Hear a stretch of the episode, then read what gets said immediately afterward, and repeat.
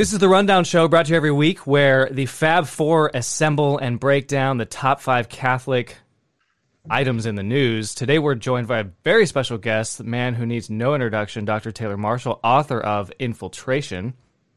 We're talking about Texas lawsuit. 20 plus states have joined. Will they overturn the election? Rush Limbaugh weighs in on the issue. Will there be secession? Succession? Succession? Secession? How do you say that word? Rothschilds. Pope. Married. Are they in bed together? Not literally, but figuratively. Creepy.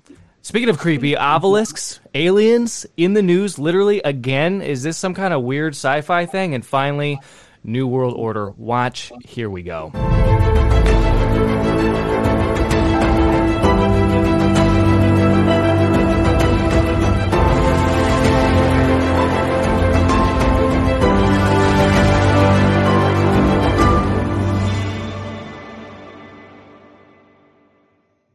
Gentlemen, good morning. How are you? Thanks for joining us. Special guest, Dr. Marshall.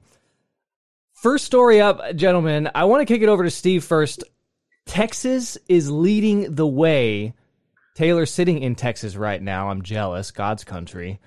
I was going to let everybody else say uh, give their points, and I was going to tell everybody how they were wrong. okay, all right. Well, we'll kick it over to Dr. Marshall then first. Uh, you you're leading the way down in Dallas Fort Worth.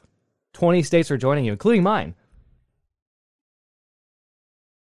Well, Texas is the best. it's the Republic of Texas.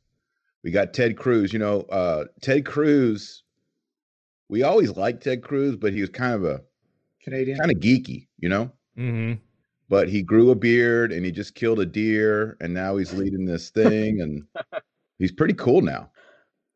He's still Canadian. I mean, look, it takes the Texans to get things get things started, and is it true I mean, that, Ted, I mean, that I'm Ted Cruz that we asked, have so little time? Is it true that, that done, Trump asked am, him to, to do the you know, case? I'm proud like, to, to be argue? a Texan, and I'm proud that we're leading the charge. I think it's good. I will admit, South Carolina is the first state to leave. Texas came later.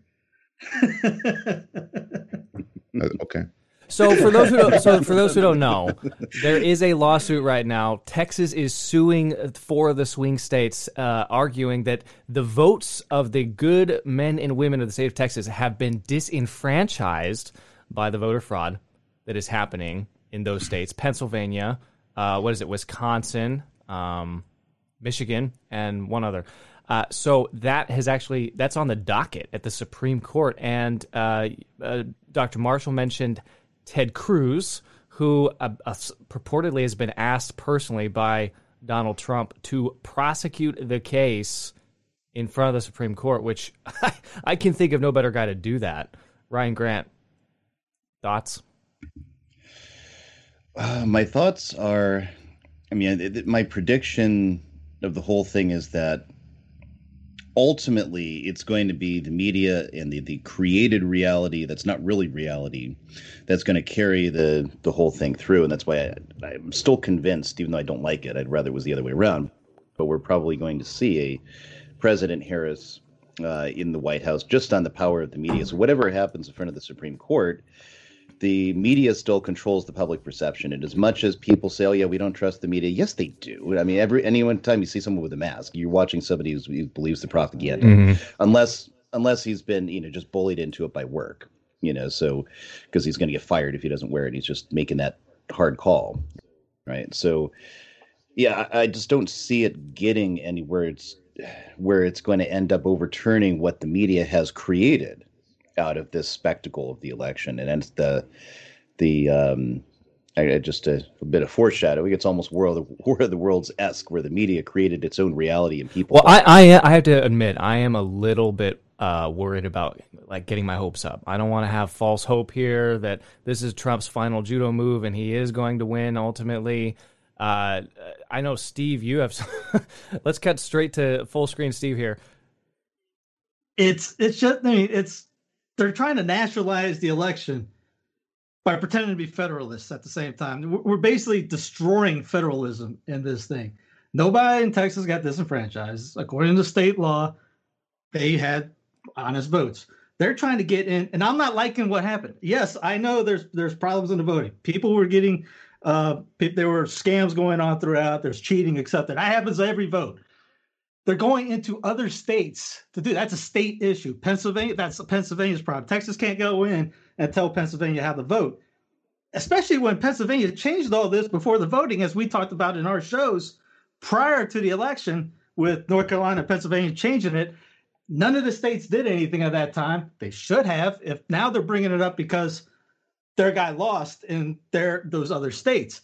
So imagine Texas having that happen to them. They wouldn't like that if Pennsylvania sued them for disenfranchisement. Well, that's that's an interesting point. I mean, this does set an interesting precedent uh, in terms of uh, will will blue states sue red states the next time you know we have a, a clear electoral win on on on the Republican side, right? I mean, yeah, it did. I mean, it did not violate the 15th, 19th, 24th, or 26th amendments. Nobody was age, race, sex, poll tax, nothing like that.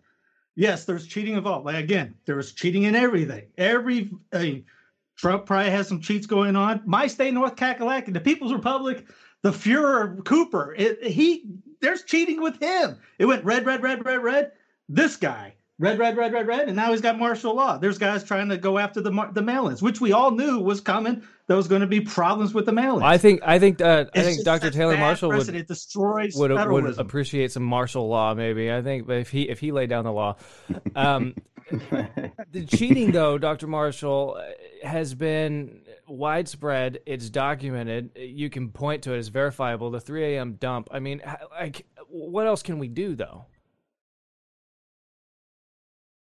Yeah, I, I don't th- I don't see this as violating state rights. It's true. If if other states uh, changed rules and cheated, then the other states have a right, I think, to to pursue it.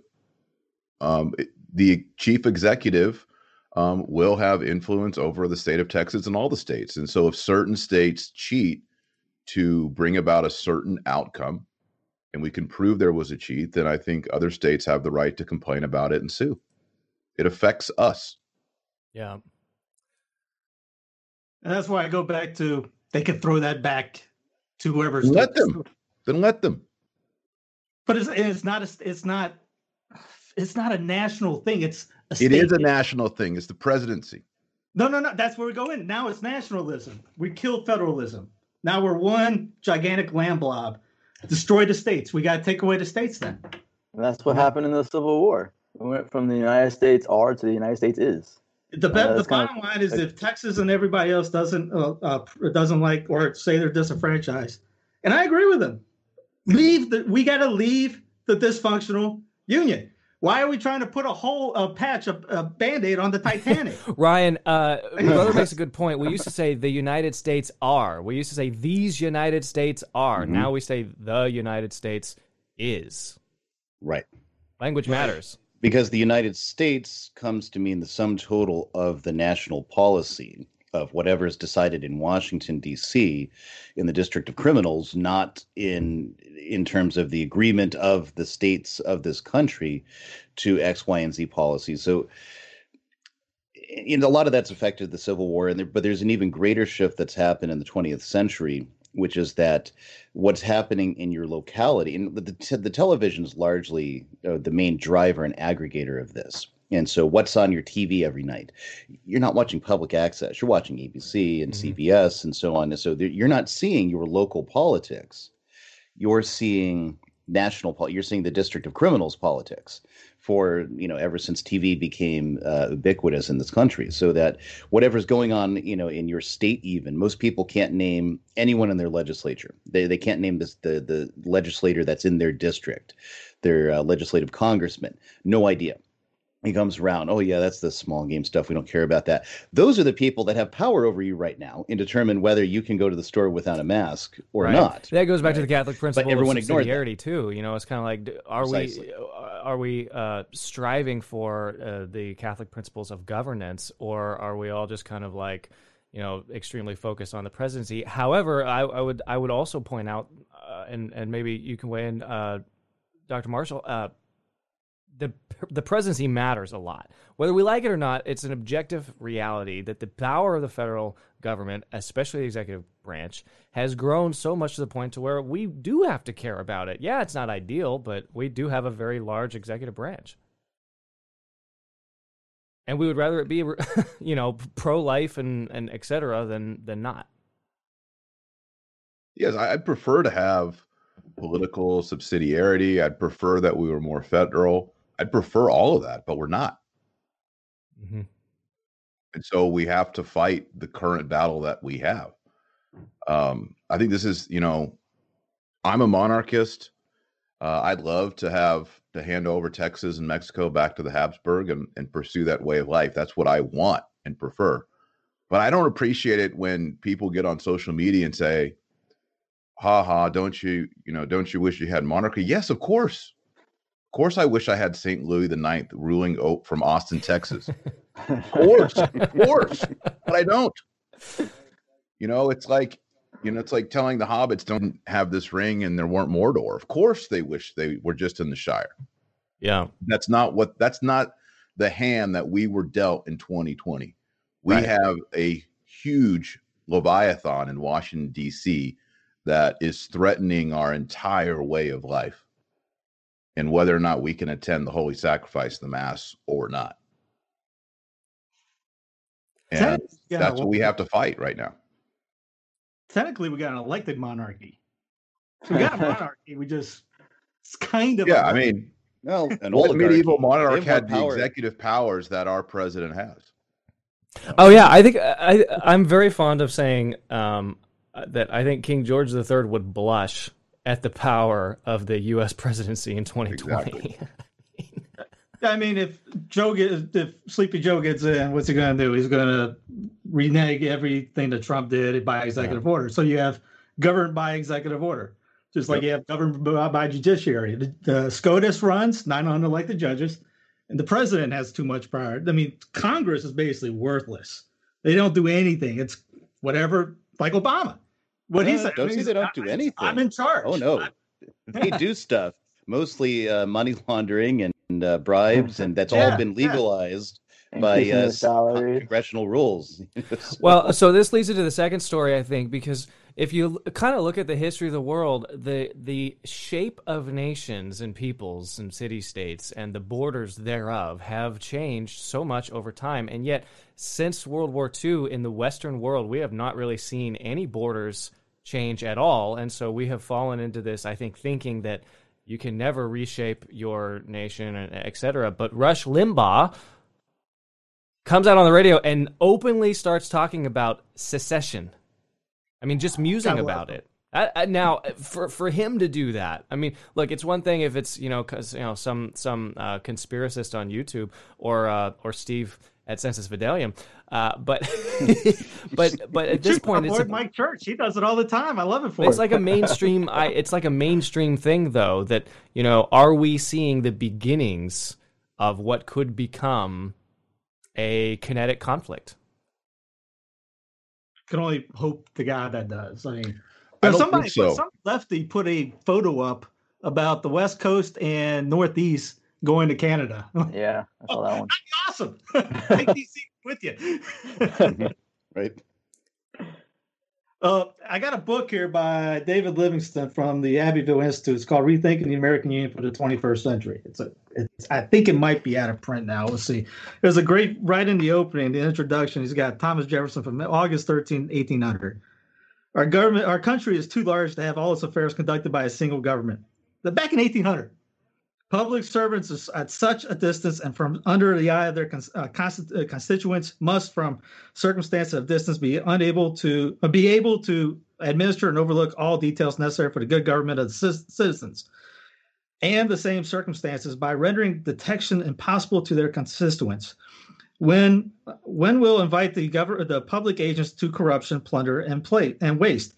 And I do verily believe that if the principle were to prevail of the common law, being enforced in the U.S., which principle possesses the general government at once of all the powers of the state governments and reduces us to a single consolidated government, it would become the most corrupt government on the earth. But that will never happen. Has that not happened? Are we seeing it? Are we seeing the precursor? Does it feel like uh, you know 1840 America? yes right. and no, but not not in the same way. But there's I mean, we're we're already set. I mean, worldwide, not just here, but especially in our own way, it's the same thing. It's playing out in many in places in Europe and other uh, areas. It's just, it, but it, like I said, in in our character, there's the two irreconcilable factions of the woke and somewhat you know pan conservatism people who are conservative for one reason or another evangelical protestants uh you know catholics people who believe in the family who reject the the the sacrament of the woke which is abortion. People who you know basically value you know the reality in, the human family and the people that want to destroy it right? That's that's what these kind of irreconcilable factions there's no talking to each other. There's no getting right. You're either a woke you know trans whatever I don't know, body positive, striking fear in the hearts of all you can eat restaurants everywhere. Or you are on the other side, you are, you know, conservative, you love the family. You're not there's no, there's that's those factions want to destroy each other. And you see it in the Antifa. And Antifa is soy boys who run around and shout and scream. And Antifa is also highly trained people, uh, sometimes black ops that are hired by Soros and company. So there there's Mhm. a mix there and you never exactly know which one is showing up at which event. So it's not like it's just the soy boys going to hit you with styrofoam bats. There, there's some seriously violent people on that side too. So I, it would not surprise me if something happens somewhere, like like a John Brown incident, um, and and such, in, back in the 19th Mhm. century, that just kicks off. It's the powder keg that starts kiss, uh, kicking off these factions Sure. going at it. Uh, it sounds like uh, Ryan is saying we're irreconcilable and sitting on a tinderbox. Dr. Marshall, how do you feel? Well, regarding you know states seceding, uh, let's be honest. Not just because I'm in Texas, but Texas has the best position to do so because we have. Well, we're not California, but we have a major, major seaport. We have a harbor, and um, we have, and we're on a border with another country. So we have, I think, the strongest geographic case to do so. But I think, and I hate to even admit this, but I think it's impossible because when you look at the major cities, Dallas, Houston, and Austin, they are blue. They're controlled by the liberals. Those are the economic and political powerhouses mm-hmm. in Texas.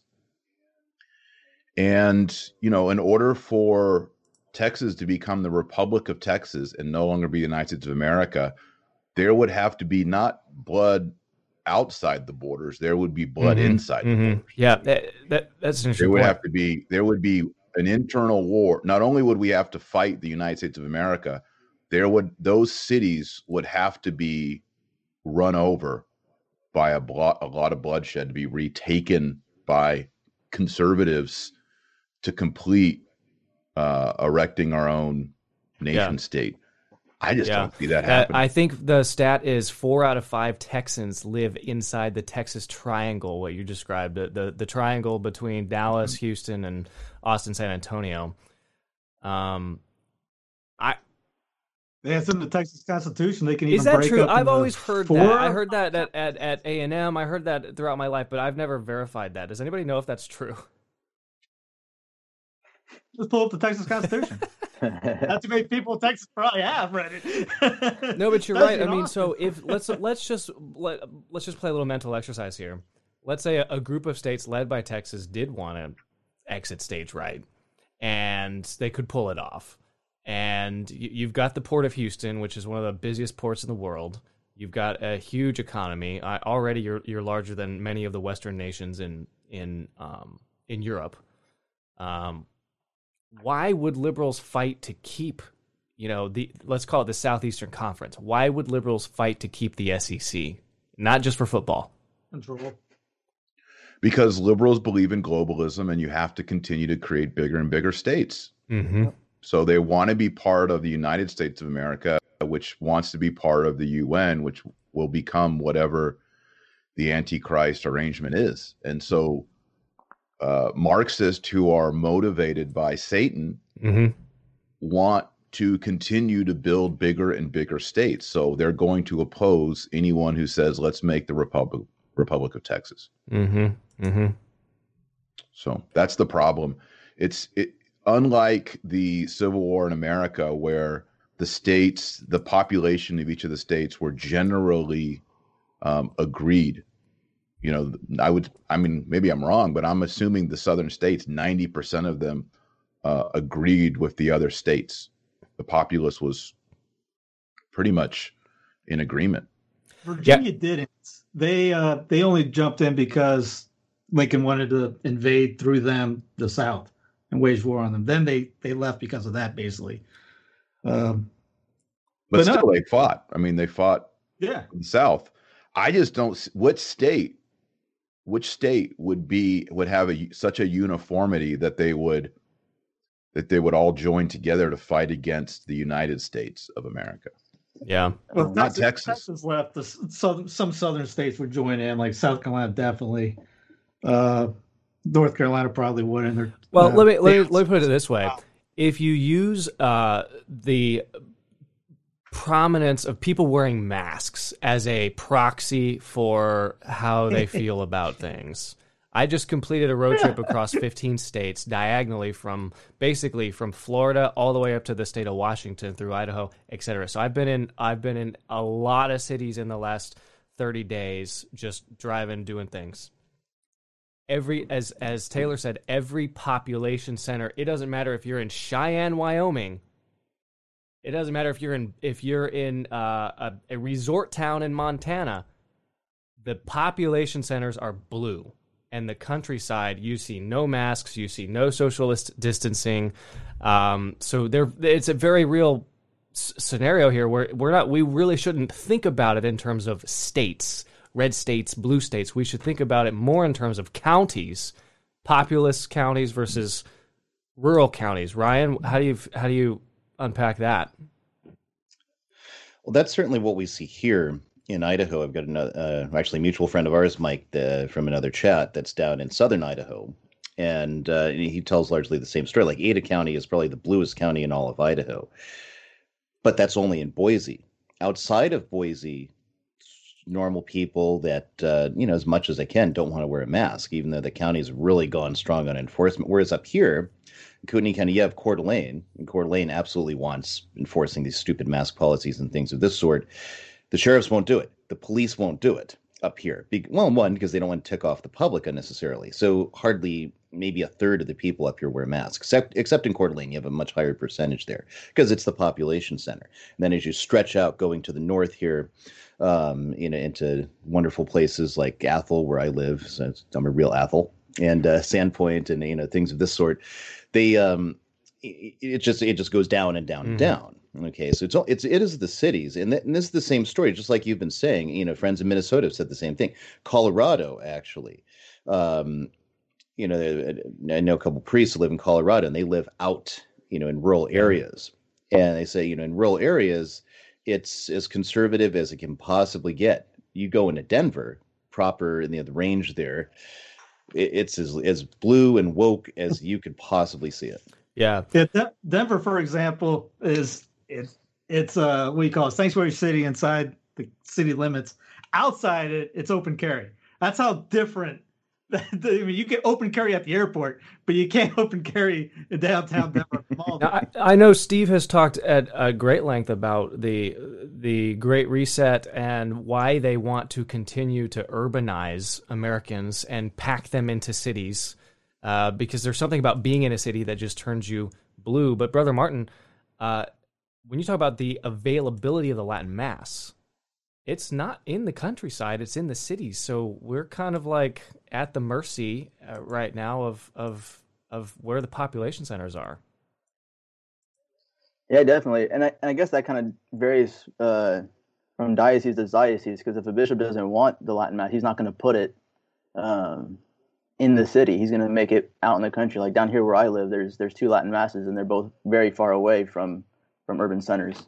Um, so there's that. I remember when I lived in Colorado, they have an FSSP parish down in uh, Littleton. Um, but then also there's there's only one other one that's uh, east on I seventy. Yeah, Colorado Springs. uh, also Colorado Springs. So I guess it, it depends on, yeah. I mean, in Kansas in Kansas City where I used to live, they have, they have like three different options, all all within like ten miles of each other. You know, it's very they're very very close. So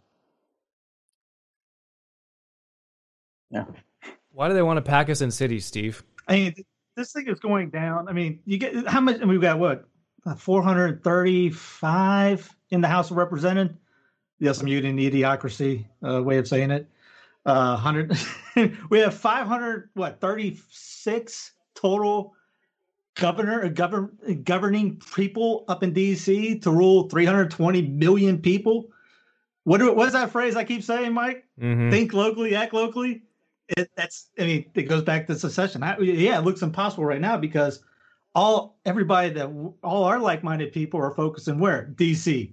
Even at Bali about the martial law here, you see federal flags all over the place. It's not, it's not a federal issue. The, the president cannot has no say in what this what Governor Cooper does to his own state. That's that's the power of the state. Again, eliminate the Bill of Rights if we want to want to take over and become you know emperor of the United of the states. Take out the United part. Take out the states part. But think locally, act locally. We got to fix our local governments. We got to fix the governors. We got to fix the state houses. Guarantee Soros and Schwab are working on the local and state governments. Soros gave five uh, gave a, a couple thousand dollars to Cooper here in, in North Carolina. Mm-hmm. Guarantee other other other uh, governors are getting money from those same guys. But if we're just focusing on there and they're focusing on everything else, we're going to lose. That's why uh, Young Americans for Liberty with Tom Woods uh, had a uh, they were on his show the other day talking about how many great strides they made in uh, victories in the last election in the localities, the state boards, mayors, things like that. We got to get our boys into that, train them, do something. We got to focus on that. If not, kiss this goodbye. Because even if Trump wins, we still are going to lose in the local places. Yeah, uh, you're right, and I've heard I've heard Taylor say this as well in terms of think locally, act locally. Um, Yeah, one one hopeful thing, you know, I mentioned how it's impossible to pull off, you know, getting states to be their own republics or breaking this whole thing up. There is one hope, and that is we are seeing in the last year or two influencers and wealthy people and large groups of people leave the cities Yeah. ban in the cities. And we could see, I, I can't tell the future, but it might be that in the next 20 years that we see the collapse of cities. And that would be a good thing. That could pave the way for something. People, you know, now with, you know, people working at distance and working at home, the whole idea of putting 2 million people inside of a loop to live together in Mhm, crowded apartments and crowded roads, people don't want that and maybe we'll see the collapse of cities. Chicago's collapsing, New York's collapsing, LA's collapsing. Maybe maybe these powerful blue cities will eventually that's collapse good under their own weight. That's a good point. That's probably one of the unintended consequences Sachs, of the uh, pandemic, right, Steve? Because I, I- I've seen it. I've seen a flight. Even my a lot of my business partners have left Los Angeles. They're like, I'm out of here. Well, Goldman Sachs, for example, just said they're leaving New York City. They're going to either Florida or Texas. Um, but yeah, I mean, that's you're going to see a lot. As what somebody I can't remember what podcast I was listening to saying that in one to two years you're not going to recognize the, the area you live in or the North American continent or pretty much the world.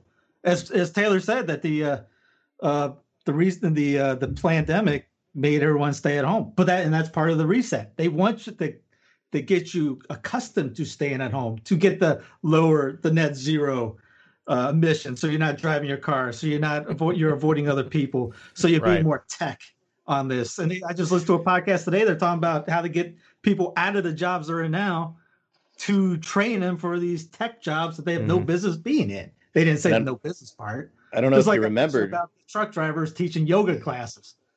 Back in April, the Vatican was going on about how great it is for Mother Earth that no, you know, nobody's driving, and all these emissions have gone down, and and in the meantime, well, people are losing their jobs, people are starving, childhood hunger, especially in the third world, is going up because food and everything is dis- uh, disturbed, and all the Pope and the Vatican could do is talk about how wonderful this is. Yeah, I I thought that early on. Um, he had said that youth unemployment was the greatest evil facing the the planet.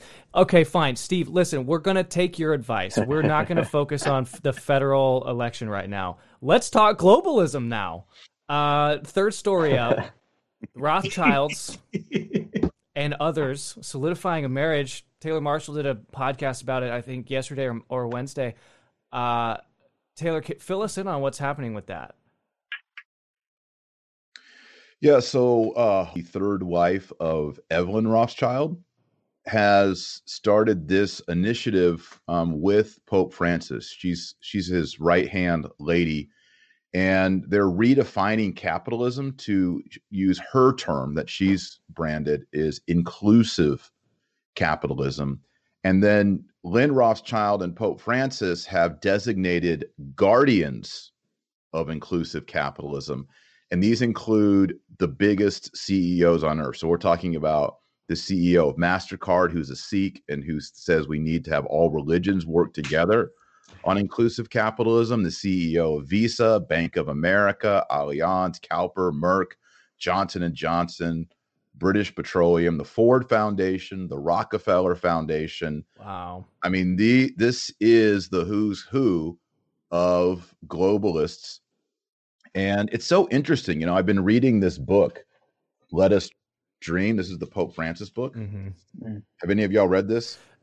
It's on the Haven't way. gotten it yet. Okay.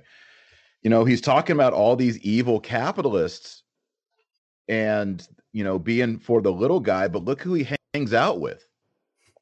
And I also want to bring up, if, I don't know if you have the image, but if you show him, um, I guess I can't really share my screen on this, but here he is in the Vatican with all these CEOs. Yeah. They're not wearing masks.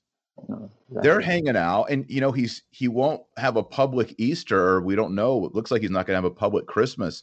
But all these CEOs can get together without masks and take photos and make decisions for the whole world. Mm-hmm. NBA stars. It's completely hypocritical. Um, and I don't understand why Francis says, "Oh, I'm for the little guy and all that." And look at his friends. Look who he appoints. Look who he hangs out with. Mega CEOs. And he's designating them as the guardians.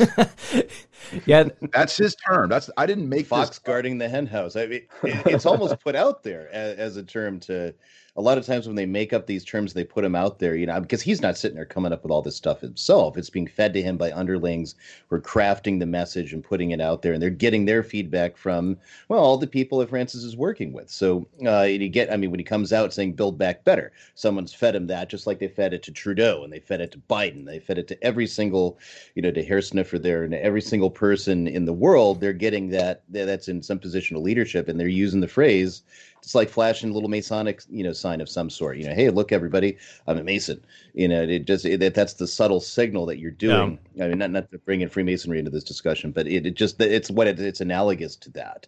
So Francis coming out, guardians of international capital, that the people that have done all the bad stuff show no, eh, that he's been complaining about his entire pontificate. They show no signs of ceasing to do anything that's going to harm it, and it all ties in with once again the green agenda, climate change agenda, which we, you know we've seen the beginning, we, and we've seen him kind of parody, uh, you know, mirror the um, the elite since Laudato Si. And who does he get in the Vatican? Jeffrey Sachs. One, you know, Paul Ehrlich. Paul Ehrlich, who's like the charlatan, excuse me, the charlatan of pseudoscience. He's the pre- high priest charlatan of, of pseudoscience in, in modern Malthusianism. The guy has been wrong about every single prediction he's ever made in his books. I mean, it's insane the kind of things that he's predicted and been wrong about, and then come out and his pro-abortion eugenic views not only have not changed, they've gotten even stronger to the point where he wants RU 486 put in the water to cause women to, to, to spontaneously abort all the time. That way, we'll we'll, we'll slow down that world population. Oh right? dear, that, he is at the Vatican at the release of Laudato Si, this big uh, conference on the environment back at I believe it was 2016. Maybe Taylor, you might know that date better if, I, am wrong about the date. But um, you know, and, and then he has you know he's Jeffrey Sachs there. He's Paul Ehrlich there in the Vatican to speak about the dangers of climate change. And it's it's insanity. Yeah, that these people are all there, but he can't see Cardinal Zen. I yeah, uh, Cardinal Zen. Uh, man, let's let's let's table that for a second, and I I want to go back to that, but uh, I want to bring Brother Martin. And you heard Taylor say that the Pope is hanging out with the richest, most powerful people in the world. Brother Martin, I thought he was the Pope of the poor. Is that what he said? Especially when he's in front of the cameras, he's definitely the Pope of the poor, mm-hmm. giving kisses to babies, giving kisses to uh, you know people that are sick, all that kind of stuff. Um, but what we're hearing from the news is, and from his actions is the exact opposite. Um, I mean, especially when it comes to, I mean, cloistered nuns. I mean, he's passed legislation that basically has squashed the, the cloistered monastic life. Um, all of them are suffering. All of them are, are well, thank, thanks be to God, they're waking up and seeing uh, the light in the tradition, and that they will return to tradition uh, to survive. Um, but yeah, when it, especially when it comes to religious, especially when it comes to the poor, I mean, he's he's not really passed anything or or done much uh, to, to, to help anybody's situation. Um, all all he's doing is is shaking hands, having photos t- taking of him shaking hands uh, with rich people, as as Dr. Marshall was saying earlier, and um, his actions speak louder than words. Mm-hmm. Build back better. We we should be pretty yeah. uh, skeptical of anybody who partners with the Rothschilds, right? I mean, like that's just uh, that should that should cause your Catholic spidey senses to uh, to go on high alert. I think Edward Pentin published something about, uh, I guess, the, the South American bishops when they had their bishops' conference. They were receiving money from the Ford Foundation, um, which obviously is pro-abortion, all that kind of stuff. And so it, this is kind of par for the course. They they ignore all criticism from the media um, regarding who they affiliate themselves with. Uh, I mean, I guess we can continue screaming these things at, at, at you know the top of our lungs or whatever, um, but it just seems like their their modus operandi is simply to ignore, uh, and it'll pass away. So. To be, I mean, if if you go to the World Economic Forum website, everybody that uh, Dr. Marshall brought up they're on the partners list. Yeah. A the Holy Father is in on Davos. He's been given the leading opening prayer through was it uh, Turkson? Uh, every Turkson year. was at this meeting as well on the yeah. 8th. Yeah. And by the way, this this meeting of all these guardians uh, with the Rothschild happened on the Feast of the Immaculate Conception. Oh no! Every, everything happens. I just feel like we're happens. being trolled constantly by the, the Holy especially. Oh man, they are trolling us. They are trolling. Us. Yeah. In fact, you tweeted that the other day, Taylor, uh, with the side by side of the two popes wearing white and they're you know shaking each other's hand. Yeah. They're literally trolling us. Why?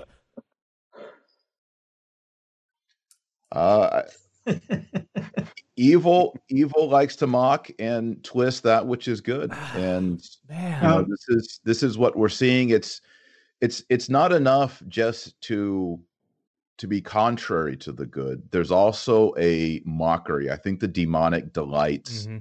in in the mockery. Mm-hmm. Um, it's fun. It's fun for the demon. It's and um, yes. so yeah, I mean, you send out not only things that are against the faith, but then you just do all these things that raise questions in the mind of the faithful. For example, when you see two men in a white cassock with white zucchettos wearing rings, kissing each other's rings, sitting you know, side by side in front of new cardinals, your your head explodes. How do you even process that imagery? Yeah. And then, and economic wise, uh, Schwab's got a new book coming out in 2021 called on his stakeholders capitalism thing, which is basically what this is all leading into on that. Which, if you know anything about it, it's basically you're caring only about your stakeholders. You don't give anything about who the product, the people of it. You're just making sure your stockholders gets paid well. The little guy could go. That's why you see Walmart, Amazon, etc., just blowing it out of the water. Yep. And the little guy can't even the, like in Canada, the the barbecue place being arrested. Uh, the gym in New York City or the bar in New York City got mm-hmm. the cops out of front, which by the way is awesome that he put it. This is an autonomous zone. That's fine. Yeah, I just saw a barbecue joint in Kansas City. The guy said, "I'm not closing," and he's defying them, and he will go to jail. Um, you got to have straight the numbers. That's See, what, well, that's the, again the, the joy of Idaho. The Yeah, uh, we got there's a restaurant just down the road. I mean, the governor went to stage two. He's supposed to be uh, like limited capacity. He just packed his place. He says, "I don't care." And the chief of police likes the guy and eats there. Nothing's happening to him at all. And they they basically decided up here we're just not going to enforce it at all. And that's one of the important, I think, the solutions is working with your local police. They're the enforcers.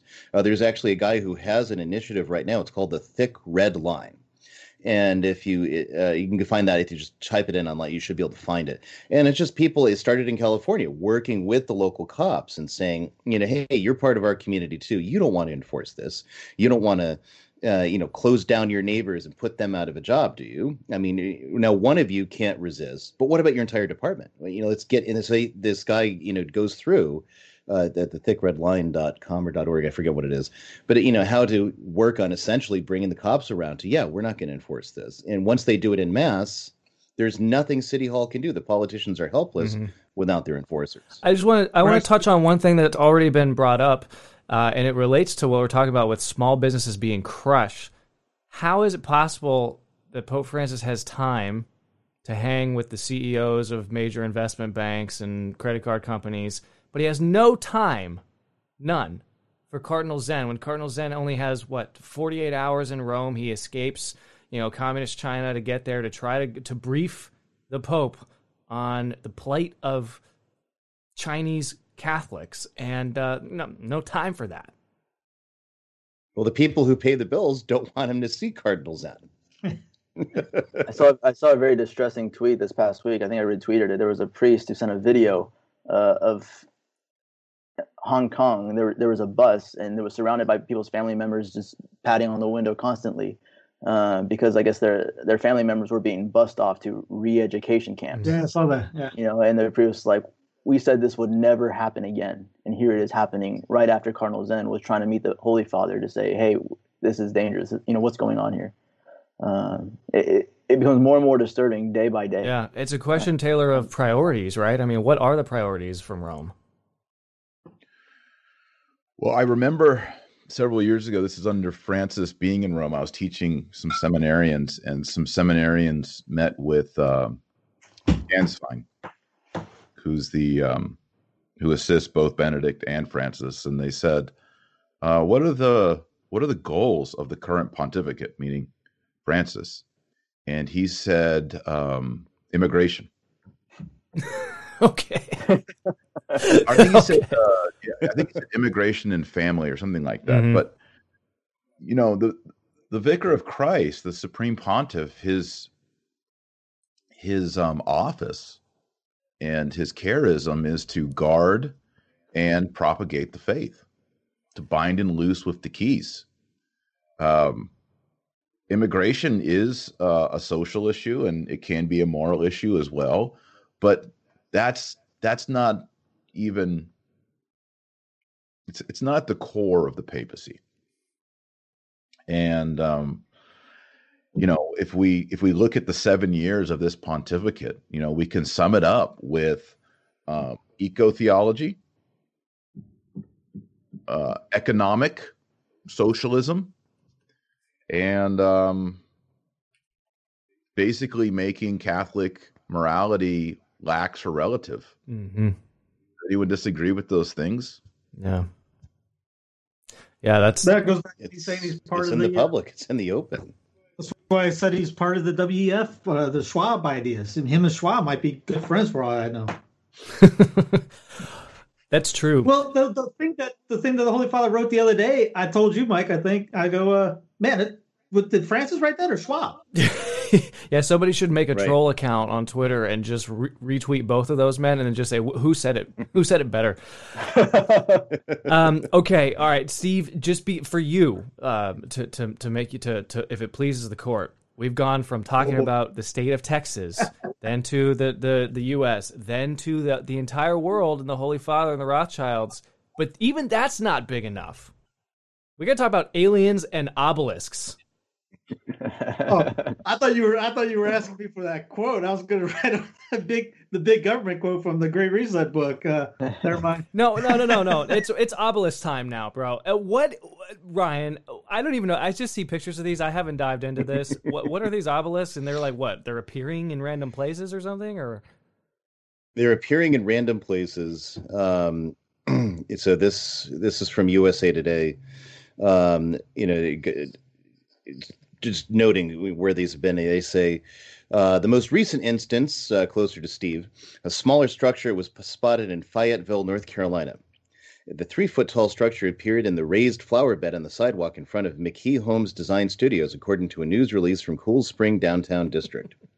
According to, uh, you know, whatever, I mean, get into it, but they say just, just showed up one day right? And that's been happening all over since November 18th. There has been sightings in the United States, in Eastern Europe, and uh, all these other places. Now, I mean, some of them could be copycats and fake, but there is an effort to.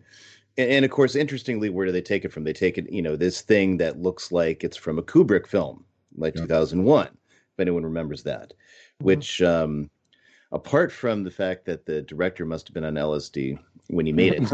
uh, there's there's the um, there's certain interesting reveals. I mean, Kubrick's always got interesting things going on in his movies, but um, you know, there's a guy who's basically an iPad, but this was made in like 19 I forget 70 something, so 60 something. And uh, you know, you see little things like that, but so it's a curious thing that that's popped around and then you come to this story from the Jerusalem Post, so mainstream paper out of Israel. Okay. Former Israeli space security chief says aliens exist and humanity is not ready. And so, and, and I won't re- read the entire thing, but then he goes on to talk about how he's claiming there's a galactic federation, you know, and they've, uh, you know, already made contact with the United States and Israel, but people aren't ready for it. Which, well, why are you talking about it? Is this the, are the, is this the, the demons from the air? Is that what the from from the uh, Three Days of Darkness and all that? I don't know about that. I think it's more insidious like this. Let's let's backtrack about a hundred years, uh, not quite a hundred years, about ninety years or so. And what what happened?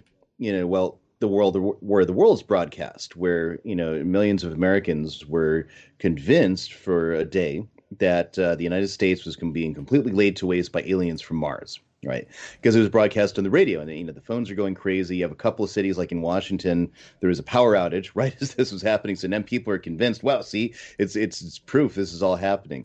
I don't know if that was staged or just just happened to happen, but um, interestingly, what uh, so this broadcast goes on, and the Rockefeller Foundation. Uh, which is now currently uh, one of the guardians of international capital with the Vatican, right? They funded a study to examine Americans' response to the uh, the War of the Worlds broadcast and how pe- people were panicking over something that was not happening. And so they they done this study, and there's there's a lot of funding that goes around this from the Rockefeller Foundation and from the Ford Foundation and from you know all these usual suspects, examining human psychology and behavior during these things. So you look at uh, the whole you know I don't believe in aliens personally. I think it's it's it's, it's loony sci-fi stuff that's you know and I, I find it contrary to our religion. I don't see Except how christianity can almost every other religion will work perfectly fine with aliens. I mean mormonism is you know it, we, have been founded by aliens type of thing right? Um, okay so but catholicism cannot in my opinion. I'll be proven wrong about that but it won't um, you know it's hard metaphysically. Everything centers here in in scripture and in the fathers in christ is one you know, with humanity, with us. Mm-hmm. So where do these other aliens fit in? How do they? Why are they affected by original sin? I mean, it's a huge challenge to original sin, Christology, and so many other things. If there are aliens, but I think it's being seated in the consciousness because it's one of many things that continues to serve the very same agenda. Stay home, don't go out, convince everyone something is going on that isn't going on. Oh, kind of like COVID 1984, where I mean, they just did a thing showing that the numbers are virtually the same. It's just the media tricks highlighting these numbers, case demic, whatever, have convinced people that something is going on that is not going on. Yeah, I mean Taylor, they've been they've been uh, injecting aliens into the zeitgeist for forty years now. Why are they doing this? What does it all mean? Yeah, I mean it's not just these weird things showing up uh, in different geographic areas. I mean, you you go back really since the 1960s, and and the whole idea of man on the moon brings up this idea: Are we alone? And and Ryan brings up a lot of great points here about how it undermines our doctrine of original sin, even our Christology, the incarnation, that there would be rational beings uh, that have an intellect and a will that are not of the human mm-hmm. nature. So it's, it's really a battling ram, I think, against Christianity, against mm-hmm. Catholicism. Mm-hmm. Uh, it's just another metaphysical uh, competitor to Catholicism. Mm-hmm. Uh, there's the alien thing, but there's also the whole Marvel DC universe of the superhero. Uh, that's another competitor, which are really, I mean, many of them are aliens. Like Thor is technically an alien, if you follow that story. So basically, you have to realize that Hollywood and the cinema, the this is these are the new bards that are telling the myths, telling the stories, and they're telling stories that are contrary to Catholicism. Yeah. And this excites the mind to believe that. So you see little kids, you know, they're not into St. Joseph or St. Christopher or St. George. They're into Thor and Iron Man. And this is what in Spider Man, this is what captures the minds of children. And they're being catechized. They're being wow, catechized. that's insidious. That is um that's an excellent point, which again goes back to media and the power of media to form and shape events, which we I mean just to bring it full circle but we started that um, and they've been studying this for a long time. Can you craft a notion of, you know, authority and obedience to things that aren't aren't a thing, aren't real? by using media and using technology to basically basically brainwash if you want to use that term bit inaccurately, but uh, you know what it means. It, it's basically you're getting everyone focused on the propaganda, and you know who helped develop a lot of this stuff. Let's see. It's a um, three-letter agency Operation Paperclip of, uh, before. yes, and governments are declaring now that they use propaganda against their own people. I mean, you just saw that in Canada, where to convince people to stay home, the military ran an op in this Canadian yeah. village with, uh, you know, with speakers to telling everyone that they're wolves, and so don't go out. The wolves will get you. And literally had speakers playing wolf noises. There are no wolves there, but they, they ran this up to see how well people would comply with this. Uh, you know, you know, again, another test of the propaganda. Yeah, that's and that's pretty know, dark in the media. Uh, but, but but Steve, yeah. our government would never do that to us, right? No, no, no. There, there are governments, and most all governments are ran by angels. what are you talking about? uh, just on the alien stuff. I mean, I didn't know anything about it until Ryan mentioned that when he when we were going over ideas. I'm going, what is he talking about? And then I, I saw a clip going, wow. But if you want more on the topic, go to Corbett's uh, CorbettReport.com. There's a How to Fake an Alien Invasion episode 301 uh, check that out. He even brings in for uh, Catholic people listening the Vatican. Uh, so he's got some you, stuff on You have memorized every single Corbett report that there is, and um, I I think you and Marshall need to be on Corbett to to to unpack uh, all things Catholic. Make that happen. I've I've been. You've been on Corbett. Before. Yeah, he, Ryan's been on. Wow. But he switched up. He wanted to talk about distributism, and I wasn't ready for it. I wanted to talk about kind of the Vatican and Jesuits. Your Twitter handle is literally Chester Belloc. How are you not prepared to talk about distributism? because I've been refining it with my anarchism, and that's been harder to to, to work on. So. All right, we got to get to the final segment before we do unpopular opinions and then shameless plugs. Uh, final segment, New World Order Watch standing segment ever since COVID 1984 came on the scene. Steve, fill us in. What is happening in the New World Order Watch? Well, I mean, North Car- the People's Republic of North Kakalaki, we just went on martial law starting in, uh, well, it's a, a 10:52 a.m. Fridays, wherever, whenever you are, Eastern Standard Time, 5 p.m. Eastern Standard Time, we go on martial law from 10 to 5.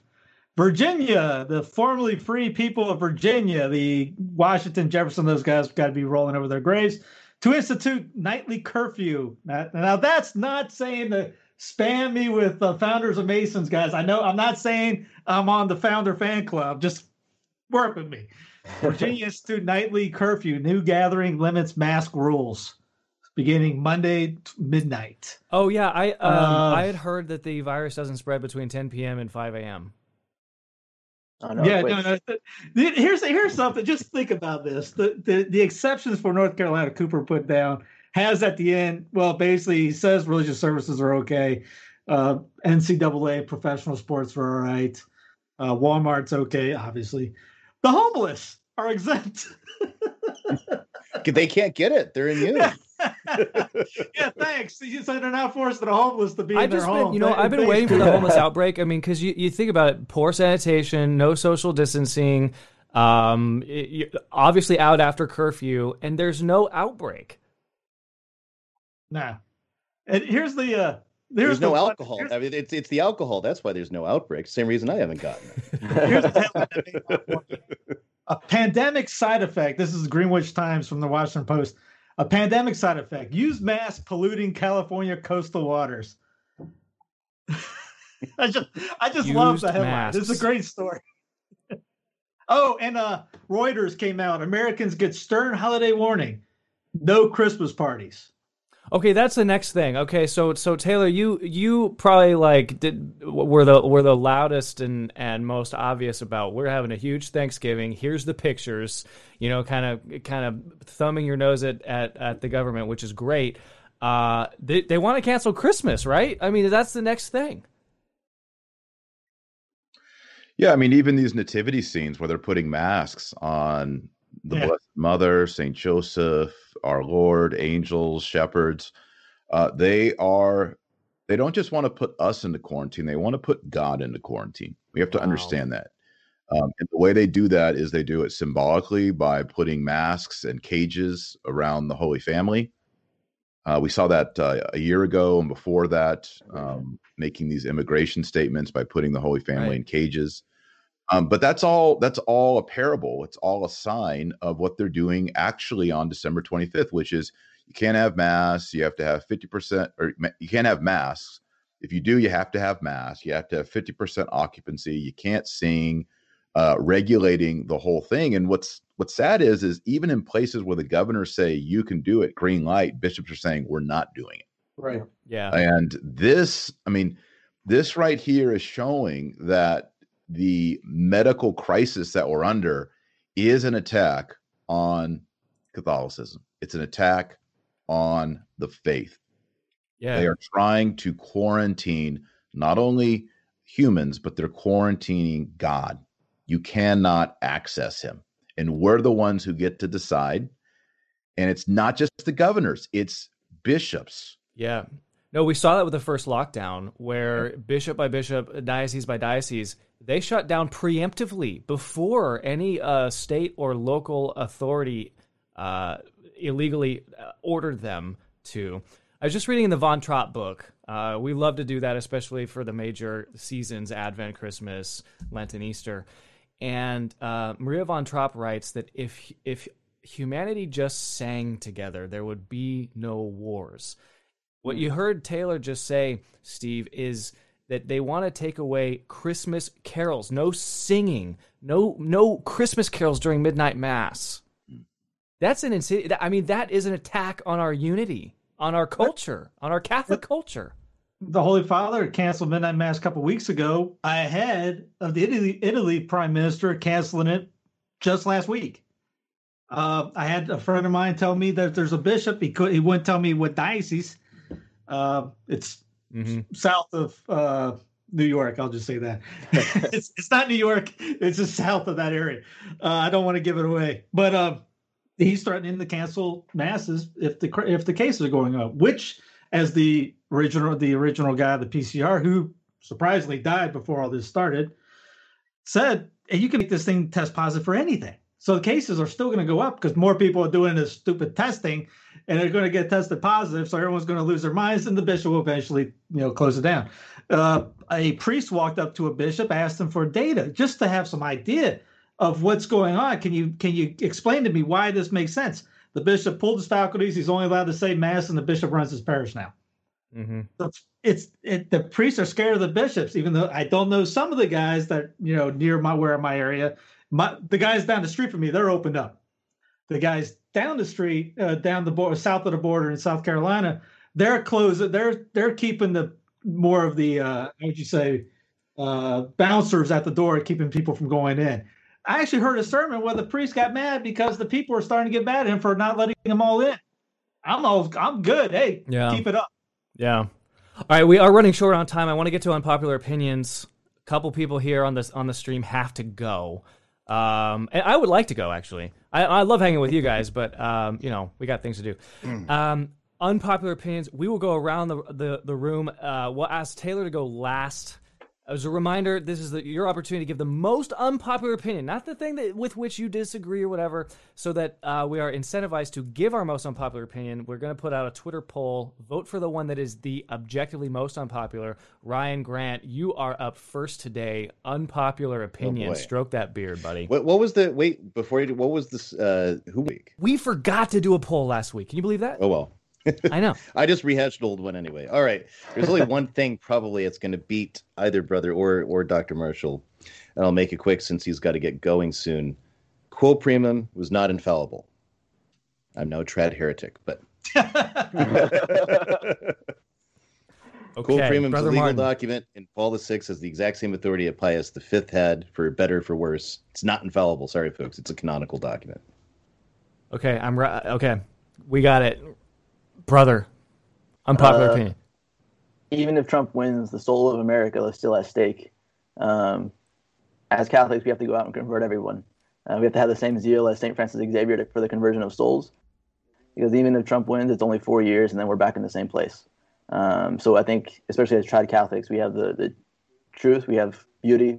Um, I think we need to talk more about uh, how to convert atheists and Muslims and Protestants uh, than so much about whether or not Trump is a, a good integralist or whatever. So. hmm All right, Trump is a band aid, according to Brother Martin. That's his unpopular. Steve. I'll go ahead and redo a tweet that I got that I got hammered for posting.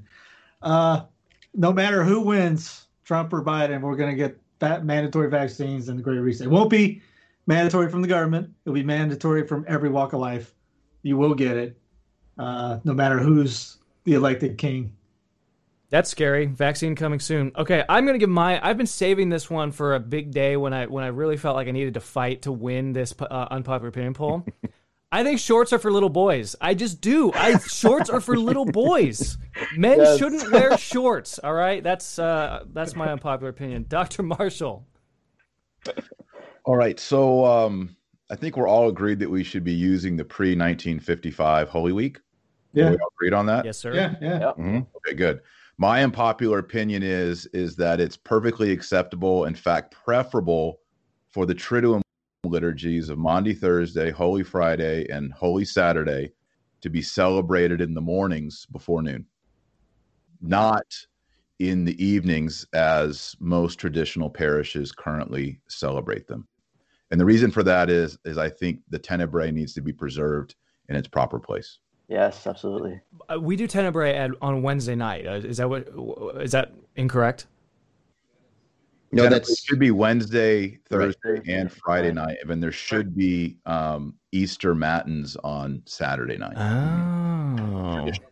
It's, it's absolutely beautiful. It's absolutely beautiful. If you don't know what Tenebrae is, you have to YouTube it, Google it, all that kind of stuff. It's Look at Brother Martin, who who normally wins, throwing his weight behind Dr. Marshall's unpopular opinion. The horse Right, trading, Thank you. the horse trading on this poll. I, this, I already know who's going to win. Um, okay, quick, very quickly, shameless plugs. I have nothing to plug this week. Sensus Fidelium, Nah, I, just, I got nothing. I just yeah. Mediatrix Press. Buy Chewy mugs. I don't know. okay. So it is Christmas time. If you order anytime next week, I have these priority mail envelopes that uh, are only a few dollars more than media mail, actually. So to guarantee you actually get it, if you do media mail right now, you won't get it. So I have this book that I published a month ago. They lived the faith. Really great book. A lot of biographies of 13 Catholics that uh, fought in the 19th century against uh, liberalism and socialism. Um, you know, a lot of people. Great. Orestes Brownson's probably the only one there that most Americans are familiar with. Um, you know, maybe you know a couple others in there. So a lot of just excellent writing and history to get in, involved with. And then uh, I have this book on Saint Albert the Great, which I highly recommend. It's very good. I um, even have a lot of nice pictures in here. Uh, excellent biography on Saint Albert. And this one, nobody's ever heard of this guy, but there would be no Dominican order without this guy, uh, Blessed Jordan of Saxony.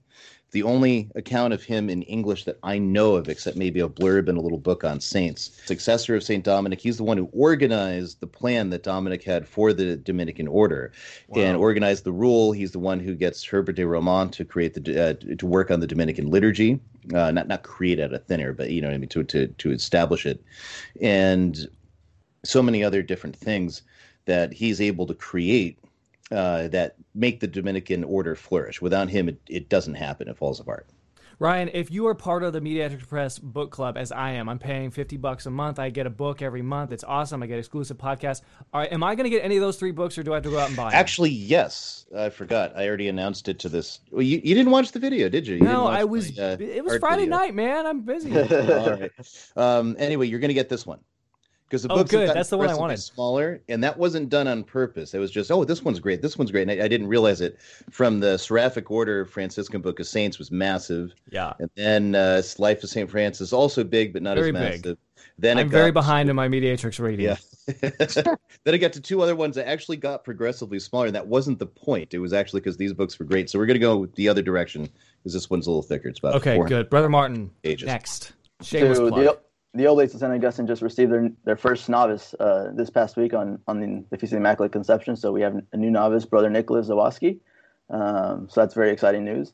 Another thing is we have now on our website, oblatesofstaugustine.com slash shop, uh, these Brother Chewy mugs that uh, you can offer a donation for. So it has Brother Chewy on them and then Oblates of St. Augustine on the back with Cor Unum et Anima Una in Deum. Uh, so there you go. You've seen me and Ryan drinking from them today, uh, but yeah, you can have one for yourself. i my um, wife didn't, didn't serve me in my uh, in my brother Chewy mug today. I'm sorry. Uh, All right, Doctor Marshall, shameless plug. Uh, I've got a new book that just came out. Uh, this is this is a a print version, uh, a preprint version, so it has a gray bar on it. But it's the Rosary in 50 pages, nice. and uh, it's it's only 50 pages long, as the title says, but it gives um, why we have devotion to Our Lady, where the Hail Mary came from, where the Rosary came from, and then just powerful stories like Lepanto and um, Fatima and other great stories. And at the end, it's um, how to pray, saints on how to pray the Rosary more effectively, and then all the Rosary prayers in English and in Latin. Just a quick book to um, get you up to basically kind of like a little catechism mm-hmm. on the Rosary. So uh, you can get it at Amazon.com rosary in 50 pages. I think if you order it now, you'll get it before Christmas. A little stocking stuffer. Awesome. Hey Doc, you still got the uh, uh, Christ was born on Christmas Day book? Uh, that uh, I'm probably going to put out a, a, really big official version in uh, for next Christmas. Gotcha. Very good. Well, thank you for joining us, special guest Dr. Taylor Marshall, author of Infiltration and The Rosary in 50 Pages. This is The Rundown. Thank you for watching. God bless. Subscribe to Sensus Fidelium and follow us on Twitter.